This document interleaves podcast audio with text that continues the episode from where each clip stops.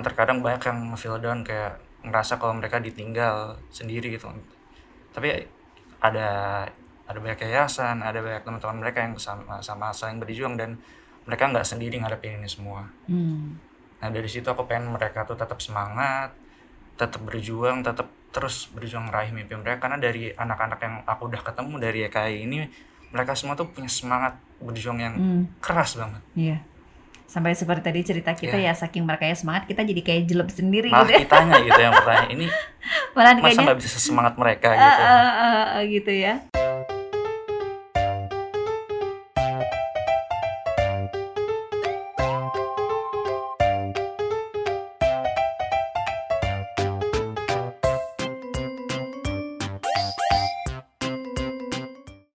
Apa kabar sahabat YKAI? Ketemu lagi dengan saya Arleta Danisoro di podcast Saya Hebat. Dan seperti biasa di setiap podcast ini saya berjumpa dan ngobrol dengan mereka-mereka yang hebat dan sangat mendukung Yayasan Kanker Anak Indonesia. Sudah hadir bersama saya di hari ini yaitu Muammar Gaddafi, bukan pemimpin Libya. Atau biasanya akrab dipanggil dengan Davi. Nah, Davi ini uniknya gitu ya, mungkin berpikir siapakah Davi ini dan apakah yang sudah dia lakukan untuk Yayasan Kanker Anak Indonesia. Sebenarnya ada satu hal yang dia lakukan bersama teman-temannya dari Arts Production gitu telah membuat sebuah web series gitu yang ada kaitannya dengan kanker gitu ya. Nah, Davi apa kabar kamu sendiri? ya baik alhamdulillah di sini Terima kasih loh sudah Ya. datang ke sini dan mau berbagi cerita tentang apa yang telah dilakukan di Terang Arts Production. Nah, kalau boleh tahu Terang Arts Production itu apa? Ya, jadi Terang Arts Production itu kita bertiga bikin, aku sama teman-temanku, ada Mara sama GG. Hmm. Jadi sebenarnya itu singkatan dari Teruntuk Para Pemenang. Teruntuk para pemenang. Ya, dan di Oke. situ message-nya adalah kita pengen nyampein kalau kita semua ini adalah pemenang. Kita Hmm. terlahir di dunia ini sebagai seorang pejuang, seorang pemenang yang layak untuk dihargai. Hmm, Dan teruntuk oke. siapa pun ah, itu. Jadi kamu sama teman-teman ini terfikir untuk membuat Terang Arts Production ini karena apa? Apa yang mencentus, apa yang menjadi eh, apa ya kayak triggernya gitu? Nah, berawalnya tuh dari sebuah tugas akhir, Mhm. Yang di mana di setiap tugas akhir tuh kita selalu harus ada temanya. Hmm. Nah di situ aku dan temanku tuh mikir kayak apa tema yang kita bisa terasa personal, tapi juga belum banyak dibawain oleh anak-anak muda. Hmm. Dan salah satu yang terpancing gitu di otak kita Mhm. tuh masalah, Masalah problem apa? sosial soal kesehatan. Hmm. Oke. Dan uniknya lagi pas kita kecentum kita pengen bawa tema pejuang kanker leukemia, Mhm. itu aku dan temanku ada GG yang jadi sutradara itu Hmm. kita sama-sama punya eh, histori lah masalah dulu kita pernah punya hubungan dengan pengidap salah satu pejuang Oke. leukemia dan Boleh akhirnya diceritakan kalau pengalaman pribadi kamu dengan yang pernah menjadi pejuang kanker itu apa? Kalau pengalaman pribadi aku sebenarnya ini dulu pas masih kecil Mhm. ya SD ya SD, SD, waktu itu dulu hmm. jadi sempat ada temanku yang Mhm. dia tuh ya kita taunya dia tuh ya udah emang sering sakit anaknya cuman Mhm. kita dulu anak SD nggak ngerti apa-apa ngerti. lah ya kan kita Mm-mm. taunya ya udah tuh anak emang sukanya sakit-sakitan sukanya ya nggak bisa diajak main nggak bisa diajak berenang kalau misalnya diajak apa pasti dia selalu yang izin Iya. sama orang tuanya dulu Pokoknya beda lah sama Ya, anak-anak beda yang lah. lain lah gitu. Nah cuman di sini aku rada sedihnya adalah karena aku baru tahu dia kenapa-napa dan dia ya kondisinya kayak gitu tuh pas aku udah masuk SMA gitu Oh, oke. Jadi Iya. selama itu tuh nggak tahu kenapa. Tapi sama itu aku nggak tahu teman kamu ini masih ada? masih. Oke, jadi dia sampai sekarang survivor ya, gitu ya. Dan akhirnya bisa tahu gitu gimana ceritanya tuh baru diceritain sama orang tua Jadi- atau dia atau ketemu lagi sama teman kamu ini? kita tuh ada kalau dulu sempat aku ikut yang reuni bareng Mm-mm. reuni SD waktu itu di salah Mhm. satu rumah temanku juga yang SD Mm-mm. kita di situ cerita-cerita bareng Mhm. dan akhirnya Mm-mm. dari situ juga temanku yang satunya lagi ada yang cerita soal dia dan dari situ aku baru tahu ternyata Hmm. dia selama ini nggak bisa ikut main nggak bisa ikut apa tuh gara-gara hal Iya. itu Dan mungkin jadinya kisah itu juga jadi mempunyai lebih pemahaman yang lebih ya pada Ya. saat membuat the web series yang judulnya adalah 30 Days, of, Life gitu. Dan di mana semua itu tadi temanya seperti diceritakan adalah semua orang ini lahir ke dalam dunia ini untuk menjadi seorang pemenang gitu, menjadi seorang winner gitu. Nah, jadi si 30 Days of Life ini sebenarnya mengkisahkan tentang apa? Oke. Jadi pas aku buat cerita 30 Days of Life ini aku ingin menggambarkan sebuah perjuangan pejuang leukemia yang menggambarkan dari sisi tahapan-tahapan dia menerima dari awal dia ada di fase dia kaget, ada di awal di mana dia fase dia denial, Hmm. sampai akhirnya ada di fase di mana dia bisa nerima kenyataan dan terus berjuang. Hmm. Kamu di sini berperan sebagai apa? Salah satu aktornya mungkin? Oh, Enggak, enggak. Jadi apa? aku di sini penulis naskahnya sama asisten Penulis sutradaranya. Dan ini eh, berapa orang tuh? Dia? Bertiga tadi ya? Ya, eh, tim utama kita ada tiga karena emang Hmm. di project non tesis kita eh, cuma boleh tiga orang. Cuman pas eh, untuk susunan panitianya ada beberapa orang lagi. Iyalah, harus ada Harus kru yang iya. mengenai. Kalau cuma bertiga doang nanti repot gitu bikinnya ya. Nah, em, nulis naskah tuh nggak gampang loh. Ya, apalagi ini kan eh, istilah semacam walaupun cerita fiksi tapi ini lebih ke biografi juga kayak Hmm. kita nggak bisa nulis kisah soal eh, pejuang kanker tapi asal-asalan nulisnya misalnya untuk eh, permasalahan drama kita bikin lebih dramas itu nggak bisa kan Iya, jadi iya, kita iya. harus tahu kayak orang-orang kayak gini tuh fase-fasenya apa aja kayak penyakit Hmm. eh, kayak efek sampingnya apa aja kita nggak bisa asal misalnya wah kita bikin ini botak atau apa itu nggak bisa ternyata Jadi kamu riset dulu dong pasti. ya jadi eh, pas kita nentuin kita akan bikin cerita ini Hmm. kita bertiga temanku itu eh, kita ada wawancara seorang pejuang leukemia yang sampai sekarang masih berjuang dan udah punya keluarga juga. Oh, oke. Jadi di situ kita tanya kayak awal fase dia divonis tuh kayak gimana, Mm-mm. terus dia sekarang perjuangannya dia harus ngapain aja, apa yang dia lakuin sampai bisa sampai fase sekarang. Mhm. Itu yang menjadi fondasi utama cerita kita gitu. Iya, iya, iya. Nah, waktu itu prosesnya berapa lama tuh? Sampai akhirnya naskahnya jadi, terus produksi. Itu berapa tuh prosesnya berapa lama? Wah, kalau proses ada lebih dari tiga bulan. Mhm. karena emang yang lama itu adalah menyiapkan dan bisa disetujuin sama pihak kampus juga Mhm. karena ini kan kita masih tugas akhir jadi apa pun yang Mm-mm. kita tulis apa pun yang kita tentuin itu harus dapat persetujuan dari Iya. kampus juga Betul, betul.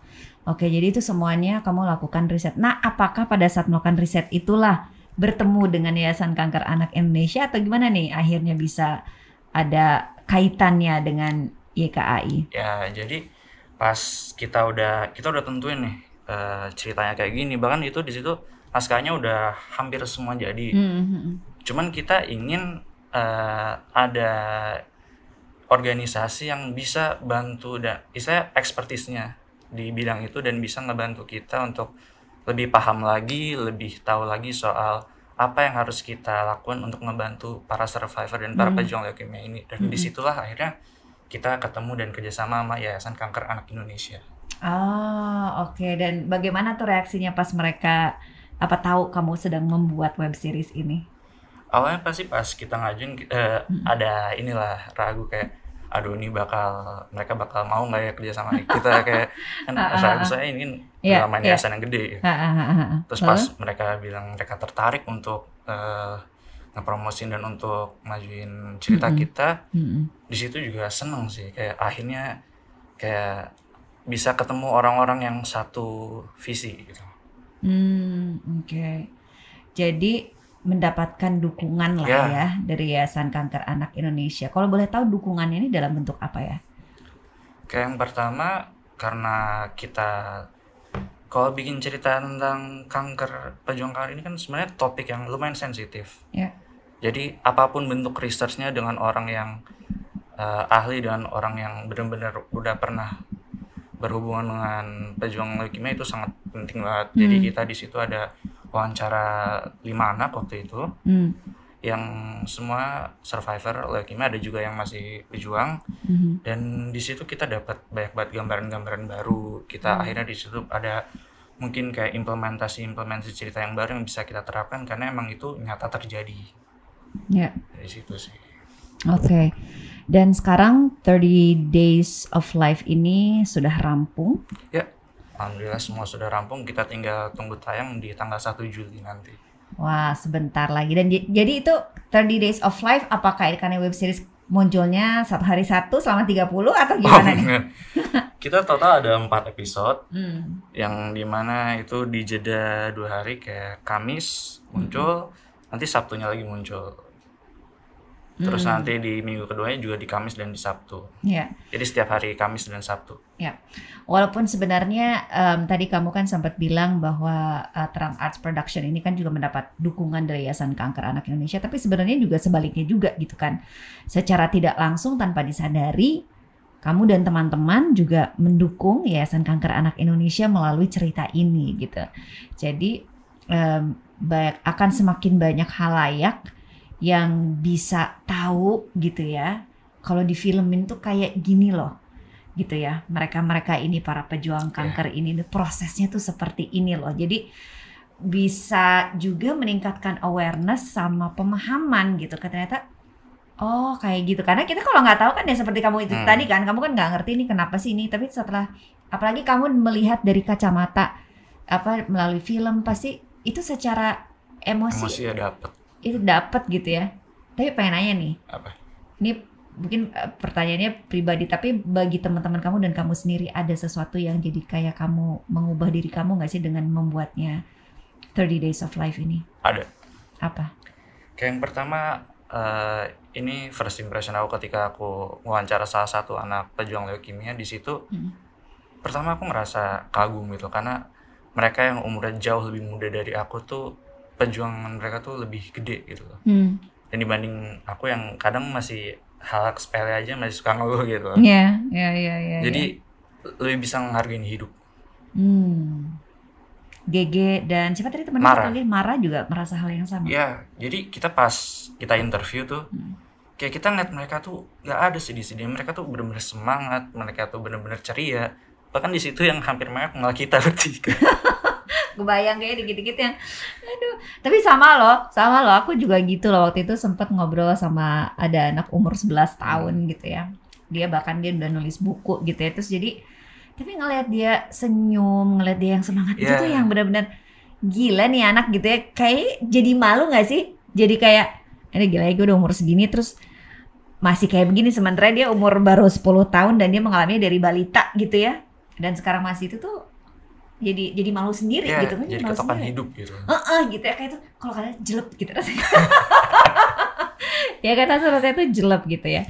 Tapi berarti em, berarti sebuah proses yang sangat menyenangkan dan bermakna dong ya. menyenangkan bermakna juga ya penuh rintangan juga sebenarnya karena emang Hmm. bikin proses ini nggak mudah apalagi sekarang kan lagi pandemi gini kan Hmm, hmm. jadi apa pun step yang kita ambil harus ikutin protokol kita harus ya meminimalisir hal-hal yang nggak pengen di Oke, tadi bicara soal rintangan, Hmm. boleh cerita nggak rintangannya tuh apa sih sebenarnya? sebenarnya kalau yang paling eh, kalau untuk proses pembuat karya itu kan sebenarnya pasti semua ada rintangannya lah Hmm. mau itu kecil mau gede pasti Hmm. ada nah kalau di 30 Days of Life ini sebenarnya yang paling nyata dan paling kelihatan tuh masalah timing waktu Hmm. karena empat episode ini kita harus bisa nyelesain dalam empat hari doang Empat episode dalam empat empat hari. hari Wow. karena emang di situ eh, kita pemain-pemainnya ada yang punya jadwal lain dan krunya juga ada yang pekerjaan lain. Hmm. Soalnya kan di sini kita cuman bertiga dan otomatis orang-orang yang mayoritas kita dapet itu yang bantu secara sukarelawan. Hmm. Yang Iya. di mana kita harus yang nyesuaiin sama jadwal mereka dan di situ mereka mau bantu kita aja kita udah sangat berterima Udah. kasih. Hmm, hmm, hmm. Nah di situ eh, halangan yang paling besar. Sama mungkin karena ini lagi pandemi dan eh, di adegan-adegannya ada di luar juga, jadi kita harus pinter-pinter cari tempat dan cari waktu di mana orang tuh lagi sepi. Hmm. Jadi sekali udah rame kita kayak, oh, udah, yaudah, yaudah, yaudah, cari tempat lain, cari tempat lain. Ya ya ternyata cukup ini ya cukup lumayan banyak itu tantangan-tantangannya. Tapi kan akhirnya selesai semuanya sudah rampung dan sudah bisa dilihat nanti melalui apa ditayangkannya? Ini ditayangin di YouTube-nya Terang Arts itu Mhm. nanti tanggal 1 Juli. Tapi kalau sekarang mau dicek udah ada trailernya juga Oke. dan udah ada berap- beberapa highlight soal anak-anak yang kita wawancara. Hmm, hmm, hmm, hmm, Jadi nanti kita taruh juga di YouTube kita biar orang tuh juga bisa eh, lihat prosesnya mereka, terus bi- bisa lihat cerita mereka tuh seperti apa. Hmm. Davi mungkin bisa mewakili juga teman-teman dari Terang Arts Production gitu ya setelah melalui proses pembuatan web series ini gitu ya walaupun melalui tantangan-tantangan tapi berhasil juga akhirnya selesai. Kira-kira nggak jadi kapok kan misalnya kalau untuk bikin hal yang serupa lagi? Huh, enggak dong. Enggak dong. Ya siapa tahu mungkin sudah terfikir gitu ya untuk membuat sesuatu juga untuk mendukung anak-anak penyintas kanker ini. Sudah adakah? Untuk tahapan berikutnya sebenarnya kita juga jualan merch. Mm-mm. Jadi ada masker, kostum, sama baju sebenarnya ini yang aku pakai. Oh, ada tulisan oke. dari Dolls-nya. Dari Dolls-nya itu sebagian dari hasil penjualannya akan kita donasikan langsung ke Yayasan Kanker Indonesia. Oh, oke. Jadi itu ya berupa dukungannya selain juga Nah. meng-create awareness, tapi juga ada beberapa merchandise-merchandise yang bisa diperoleh oleh sahabat Yayasan Kanker Anak Indonesia kalau misalnya tertarik untuk mendukung YKAI. Nah, ini bisa dibeli di mana? Ini kita udah bisa dibeli di Tokopedia. Kalau mau cek juga bisa di Instagram kita. Kita udah nanti kasih linknya langsung. Warnanya apa aja? Kalau ini kan warnanya peach kan? Apakah semuanya satu warna? Nah, kita ada warna peach sama warna putih. Jadi emang kalau untuk tema ini kita ingin warna yang lebih terang. Hmm, apakah ada filosofi di balik warna ini? Ya, jadi warna ini tuh eh, karena emang kita terang arts, jadi kita dan ini lebih ke warna tema kita untuk produksi kita ini. Jadi kita Hmm. ingin warna yang ngasih harapan, ngasih Hmm. ibarat kata tuh artinya adem cerah gitu. Jadi makanya dipilihlah warna ini warna peach. Ini peach apa pink ya sebenarnya ya? Peach ini ya? peach lebih ke peach. Warna peach ya. Oke. Jadi bisa dilihat sendiri dan kalau memang misalnya tertarik silahkan untuk bisa ke Instagramnya Terang Terang Arts, arts. atau di Tokopedia. Tapi kalau Tokopedia kita ininya apa? Terang Ah. Arts juga. Bisa ada CLBV di search nanti langsung keluar terang arts merch. Hmm, jadi kaos doang sama masker. Kaos dan masker. Maskernya kayak apa nggak? Kamu nggak buat contohnya? ya? Iya, Iya pengen lihat gitu biasanya kita pengen tahu dulu kayak apa sih kayak apa sih gitu kan ya Iya. udah nanti meluncur saja langsung ke Instagramnya tapi kalau misalnya satu hal yang apa ya satu hal yang mungkin bisa kamu sampaikan juga kepada adik-adik kita gitu atau mungkin kepada halayak gitu ya setelah kamu membuat film ini em, kira-kira apa sih yang perlu kita ketahui tentang mereka-mereka ini yang merupakan penyintas kanker Oke, eh, setelah aku melewati berbagai proses bersama teman-temanku, bersama YKI, di Mhm. situ satu hal yang paling kunangkap adalah penyakit kanker ini, leukemia atau penyakit kanker apa pun, mereka nggak nggak pandang umur, mereka nggak pandang usia, nggak pandang jenis kelamin, mereka bahkan nggak pandang status sosial ataupun status ekonomi. Jadinya semua benar-benar bisa kena. Hmm. bahkan mohon maaf kata ke orang-orang yang ekonominya susah dan nggak semua orang bisa atau mampu untuk bisa berobat Ya, di situ eh, yang aku lihat mungkin timbul masalahnya ya. Di mana udah kurang awareness dari masyarakat umum Mhm, terus masih banyak juga yang perlu bantuan dari kita. Mhm. jadi pesan aku untuk masyarakat luas lah ya untuk siapa pun itulah apa pun bentuk bantuan kita itu pasti berguna banget untuk mereka. Nggak perlu bantu misalnya kalau nggak punya uang berlebih bisa bantu dengan sekedar untuk melanjutkan informasi ini. Ya. kayak informasi awareness itu bakal sangat membantu karena makin banyak orang yang tahu makin banyak orang aware makin banyak juga orang yang mungkin mau untuk membantu Iya. mereka Ya gampang tinggal share aja saya Iya. podcast ini nanti ya. Dan nanti udah nonton YouTube klik langsung di share gitu ya. Hmm. itu kan salah satu juga salah benar satu juga. bantu ya. Benar juga benar juga. Nggak makin, kepikiran makin juga. banyak yang tahu makin banyak yang membantu. Benar benar makin banyak tahu makin banyak membantu makin banyak awareness juga makin banyak pedulian juga terhadap kesehatan diri kita juga. Kesehatan teman-teman dan keluarga dan juga masyarakat sekitar gitu. Karena memang salah satu kenapa Yayasan Kanker Anak Indonesia ini hadir juga seperti yang tadi David ceritakan yang timbulnya masalah itu adalah kalau misalkan ternyata sudah terkena kanker dan kemudian ada masalah ekonomi juga. Nah itu tuh Gitu. banyak sekali dengar-dengar cerita gitu ya dan memang orang tuanya tuh luar biasa hebat ya. Iya. Mereka bisa apa m- em, menjalani gitu ya kehidupan seperti ini kerja anak atau mungkin bahkan jadinya dia nggak kerja karena 100% mengurus anaknya yang yang yang yang sedang sakit gitu ya. Banyak sekali mereka ini yang hebat. Tapi Davi juga termasuk em, teman ataupun sahabat IKI yang hebat bersama teman-teman Samara dan GG. Terima kasih banyak dari Terang Arts Production. Nanti 30 Days of Life sudah bisa dilihat semenjak tanggal 1 1 Juli di channel YouTube-nya Terang Arts. Terang Arts Production. Eh, tapi by the way, sekolah berarti udah lihat ke- keseluruhannya. Kenapa?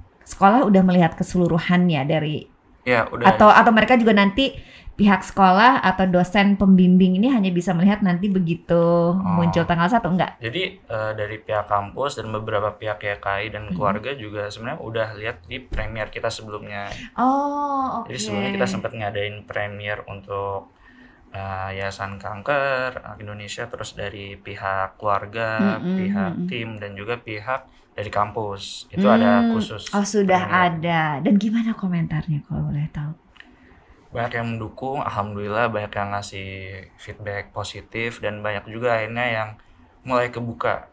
Karena kan di sini cerita ini tuh kita nggak cuma ngedepanin soal perjuangan soal kanker ini, tapi Mm. juga peran keluarga itu sangat penting untuk Hmm. eh, kesehatan mental mereka. Karena kalau mental mereka nggak stabil atau nggak sehat, pasti itu berpengaruh ke fisik mereka. Wah, itu eh, kayaknya feedback yang cukup menyenangkan ya. Tapi kalau dari segi nilai pasti jadinya A dong Amin. untuk Benar proyek aja. ini.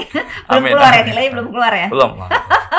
Didoakan nanti kamu bersama teman-teman mendapatkan nilai yang bagus, lulusnya pokoknya dengan nilai-nilai yang bagus dan tentunya yang lebih em, lebih bagus lagi adalah memang hal yang kamu buat ini bukan sekedar hanya untuk proyek buat sekolah, tapi ternyata bermanfaat yang lebih luas lagi gitu ya, meningkatkan kepedulian dan awareness terhadap yang namanya kanker.